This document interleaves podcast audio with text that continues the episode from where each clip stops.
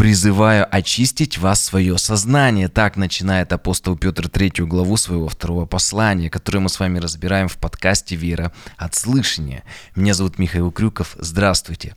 Напомню вам, что вторую главу Петр, Петр закончил достаточно резко. Он сказал, что пес возвращается на свою блевотину, и вымытая свинья идет валяться в грязи.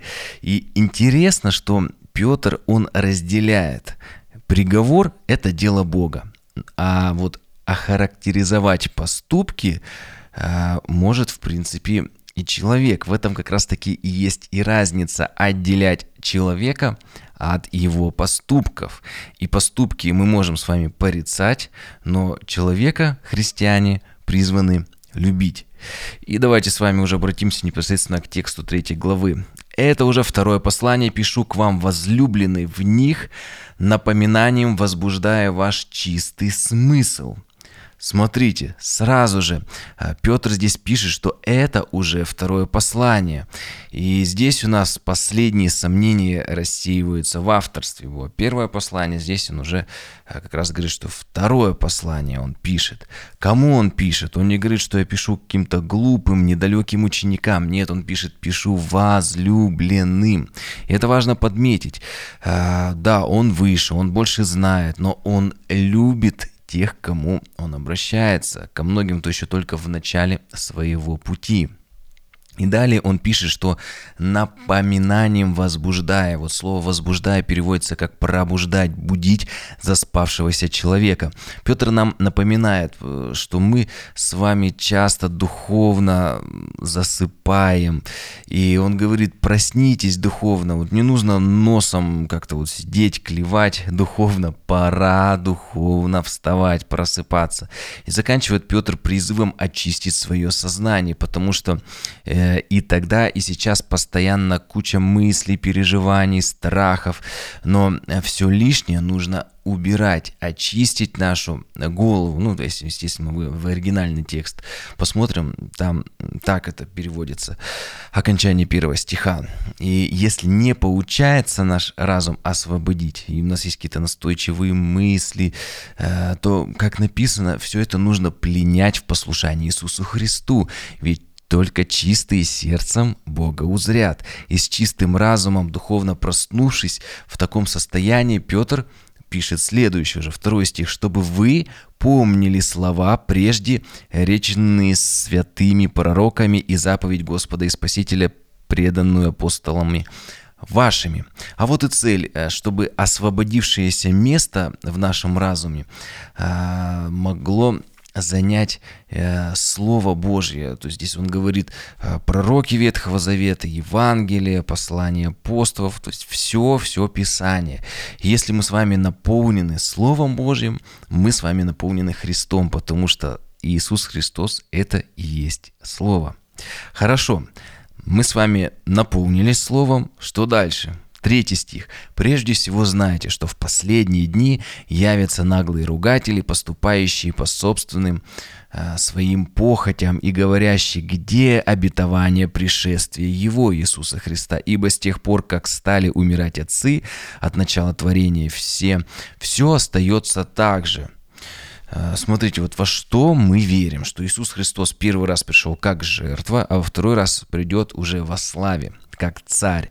Но годы и столетия идут, и люди начинают говорить, как раньше все люди умирают, грех и беззаконие на земле продолжает э, повсюду э, быть, и вроде бы ничего не происходит. Где исполнение Писания о втором пришествии Иисуса Христа? И к чему приводят эти э, мысли в итоге? А может быть и не будет второго пришествия, тогда и не будет и суда, тогда зачем и жить по Писанию, идти этим узким и тернистым путем, который есть Иисус Христос? Сделай, что хочешь, все равно все умрем, и ничего не произойдет. Ну, есть же такое, правильно есть. И далее э, Петр пишет, Э, что э, люди намеренно забывают, если мы уже дословно будем переводить, вот 5-6 стих, думающие так не знают, что в начале Словом Божиим, ну или дословно, они забывают, что Словом Божиим небеса и земля сотворены из воды и водою, потому тогдашний мир погиб, быв потоплен водою. Почему люди намеренно забывают это? Все просто. Иисус Христос об этом говорит э, в Евангелии от Луки. Ибо, как было и во дни Ноя, так будет и во дни Сына Человеческого. Ели, пили, женились, выходили замуж до того дня, как вошел Ной в ковчег, и пришел потоп и погубил всех. Так же, как было и во дни Лота, ели, пили, покупали, продавали, а, садили, строили. Но в день, в который Лот вышел из Содома, пролился с неба дождь огненный и серный и истребил всех. Так будет и в тот день, когда Сын Человеческий явится во второй раз мы видим, что как в одни Ноя было в одни потопа, так будет во второе пришествие. И кто не войдет в ковчег, а сегодня это уже в Новом Завете, это церковь, которая из тела Иисуса Христа, тот погибнет. Седьмой стих. «А нынешние небеса и земля, содержимые тем же словом, сберегаются огню на день суда и погибели нечестивых человеков». Вот о чем здесь речь? Первый мир из воды сотворен и через воду погиб – потоп пришел, а нынешняя земля в огне погибнет. Внимание, параллелизм.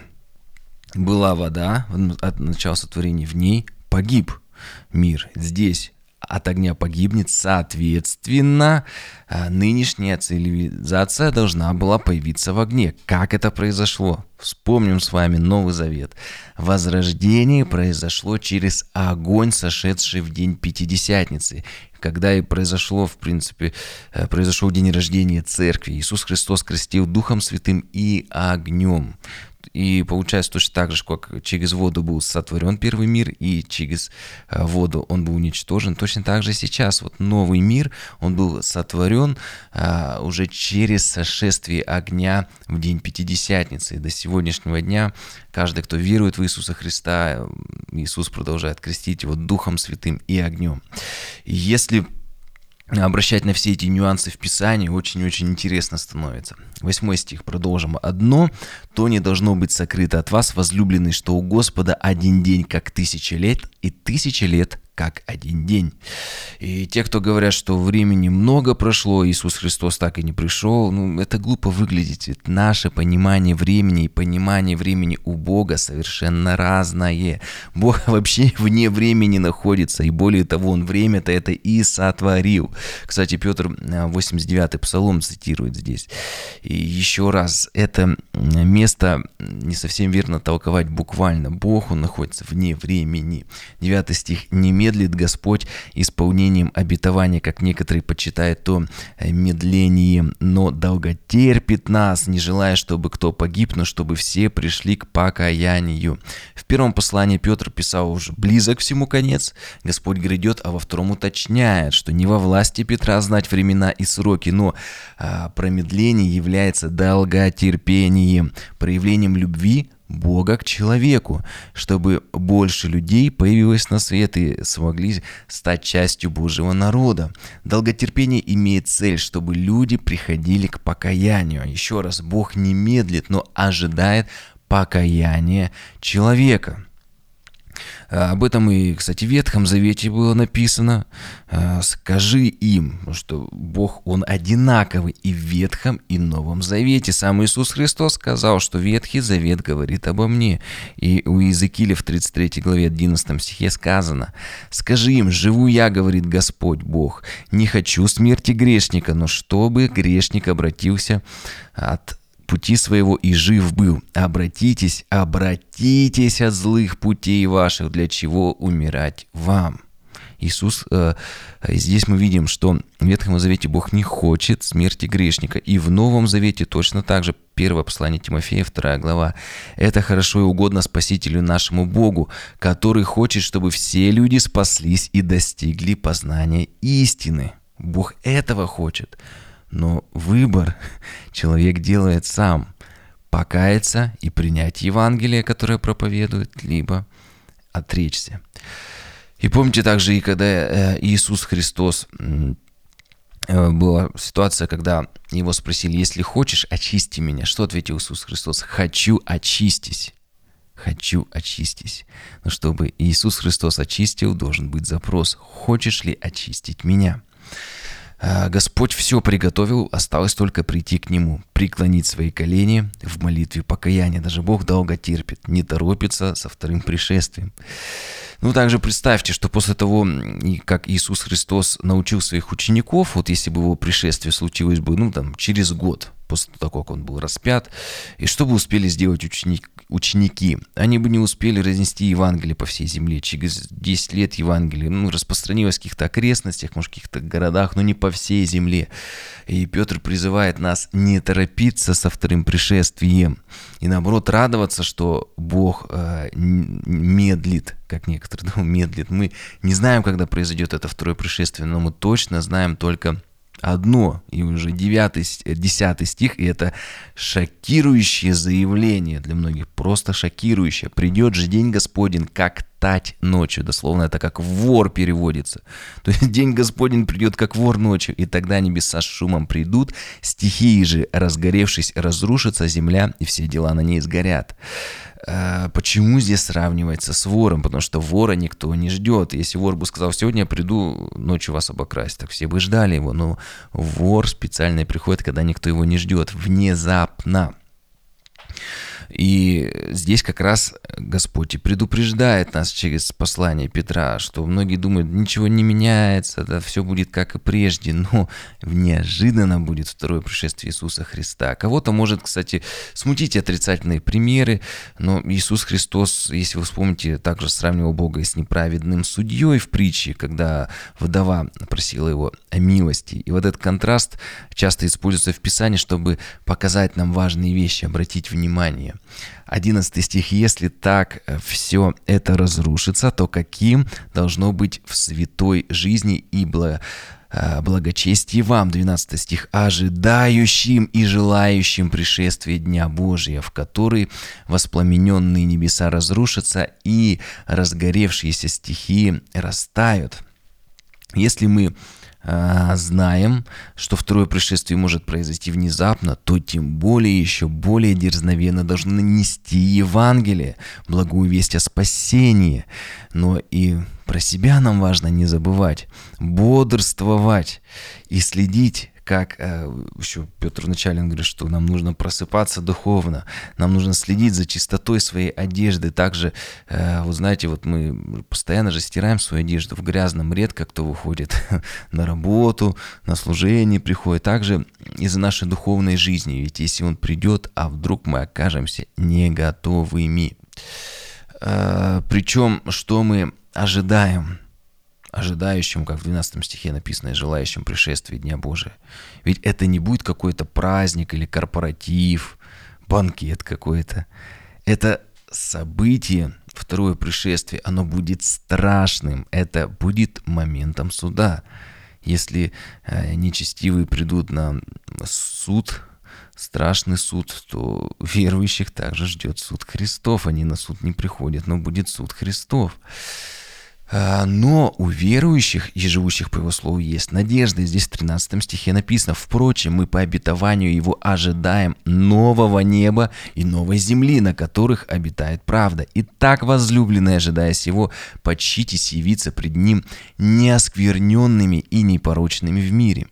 Мы читали с вами, что земля и все дела на ней сгорят. Но какая цель у Бога? Просто все уничтожить огнем и все? Нет, это преобразование, а не полное уничтожение творения. Хотя уничтожение тоже произойдет, но уничтожение зла. А вот новое небо и новая земля как бы такое преобразование произойдет. Но вот а, только на новую землю можно попасть через Иисуса Христа. Кстати, Петр дал нам подробную инструкцию, как туда добраться. Мы это разбирали в подкасте «8 ступеней в вечное царство».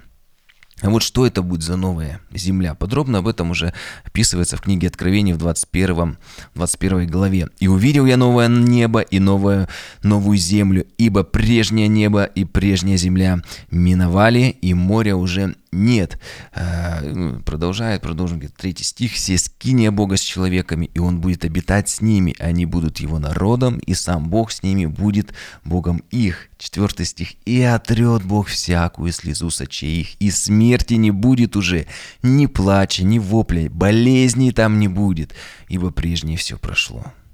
Сразу же сделаю небольшой анонс. Сегодня мы с вами заканчиваем разбирать второе послание Петра.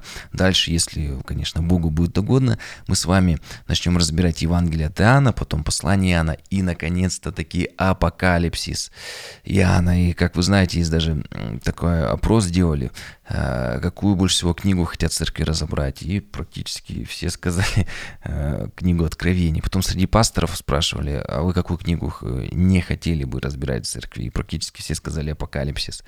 Так что, даст Бог, мы доберемся до этой книги.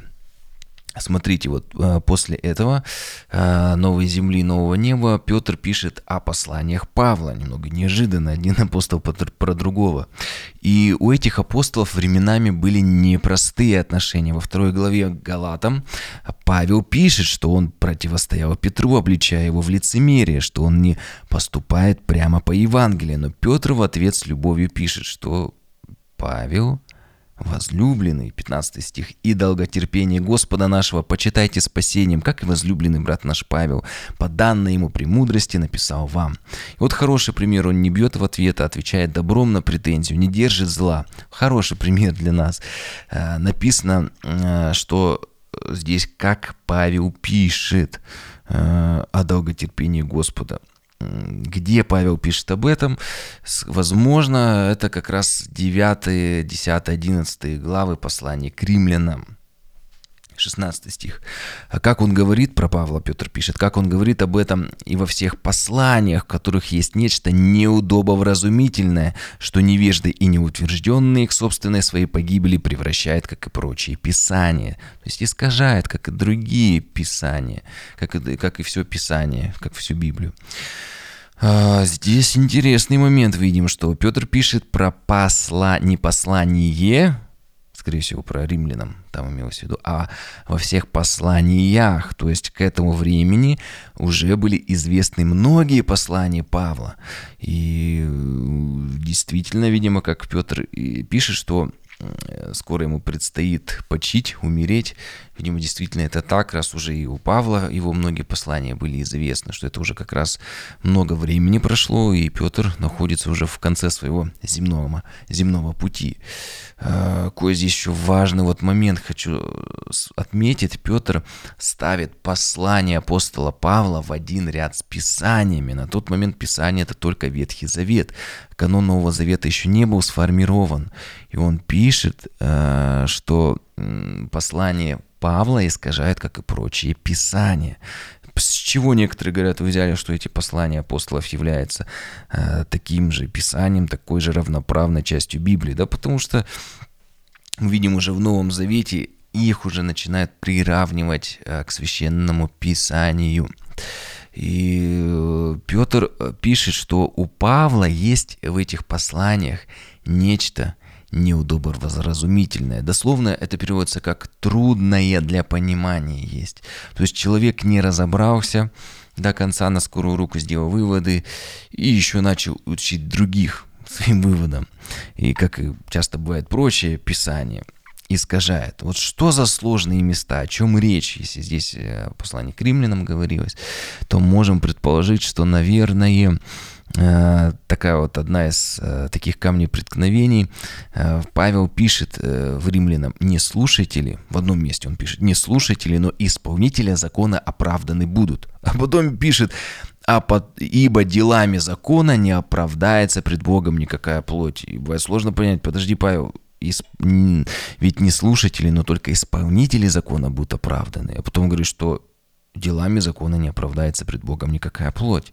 Сложно понять. Петр пишет неудобовразумительные, то есть сложные для понимания. И тут уже кто на что гораздо может уже в разных сторон, в разные стороны это толковать, притягивать за уши и так далее. Вот давайте разберем этот момент подробнее, раз Петр об этом пишет. Э, и если написано также в Римлянам, что Иисус Христос это конец закона, то имеется в виду закон жертвенный, то есть конец жертвенного закона, когда кровь агнцев, тельцов пытались этой кровью умилостивить Бога. Но если бы Иисус Христос являлся концов нравственного закона, то Он бы являлся началом беззакония. Но такого не может быть, чтобы Иисус Христос являлся бы началом беззакония, ведь в Нагорной проповеди мы видим обратное. Иисус Христос ужесточил ужесточает то, что было сказано еще в Ветхом Завете. Например, он говорит, там было сказано не прелюбодействуй, а я говорю вам, что каждый, кто смотрит с вожделением, уже прелюбодействует. Он говорит, что если раньше в Ветхом Завете было написано не дело, я вам говорю, даже не думай так. И Иисус Христос делает закон более строгим, и он уже показывает, конечно, на корень, что поступки, они исходят из мысли. Он говорит, что нужно покаяние, изменение мышления. И Иисус Христос учит, э, чтобы мы, христиане, исполняли закон гораздо строже иудеев. И он напрямую так и говорит на горной проповеди, что если ваша праведность не превзойдет праведности книжников и фарисеев, вы не войдете в Царствие Небесное. Но сразу скажу. Но у нас есть и преимущество перед книжниками и фарисеями. И если, исполняя заповеди Божьи, мы можем споткнуться, ошибиться, то здесь действует кровь Иисуса Христа и очищает нас от всякого греха. И пережив вот это вот Божье прощение, мы как будто бы слышим слова Иисуса Христа. Прощаются тебе эти твои грехи, но иди и впредь не греши. И вот это покаяние, оно длиной во всю жизнь. Э, когда ты, может быть, ошибаешься, падаешь, встаешь, тебя Господь прощает, и ты как бы слышишь, иди впредь не греши. То есть мы каждый раз возрастаем, возрастаем, возрастаем. 17 стих. «Итак, вы, возлюбленные, будучи э, предварены осем, берегитесь, чтобы вам не увлечься заблуждением беззаконников и не отпасть от своего утверждения». И вновь здесь э, Петр говорит, берегитесь. Помните, мы уже с вами это разбирали, э, уже в начале, во второй главе, когда я приводил, мы разбирали про лжеучителей, я как раз приводил слова Иисуса Христа, где Иисус сам говорит, берегитесь лжепророков. Петр во второй э, главе говорит, берегитесь, и он опять говорит, что а, здесь берегитесь, чтобы вам не увлечься заблуждением беззаконников, лжеучителей. Об этом Иисус Христос, апостол, говорит, нам нужно быть внимательным, что мы слушаем, какую духовную пищу мы с вами потребляем, потому что можем отравиться и потерять все, потерять спасение. 18 стих. «Но возрастайте в благодати и познании Господа нашего и Спасителя Иисуса Христа. Ему слава и ныне, и в день вечный. Аминь». Последний стих э, во втором послании апостола Петра. Какие здесь э, две основные идеи? Петр говорит, да, вы все знаете, я лишь напоминаю. И вторая вещь, то, что христианство это зона роста, это рост в познании Иисуса Христа. И это не повторение обрядов, не исполнение правил, это возрастание в познании, это путь, это открытие, это путешествие наше. И как и любое длительное путешествие, ну не все, кто э, идут этим путем, они доходят до конца. Кто-то может сбиться с пути, кто-то упасть и не подняться. Но тот, кто пройдет, получит венец вечной жизни. Но, но, закончу я послание немного необычно. Кроме того, чтобы дойти, еще важный момент. А, ведь не написано «идите и дойдите». Нет, не только. Сказано в Писании «идите и научите». Мы растем, познаем Бога и Его Слово. И теперь время действовать пригласить с собой как можно больше людей присоединиться к этому путешествию, в конце которого нас ждет вход в вечное царство. Благословений.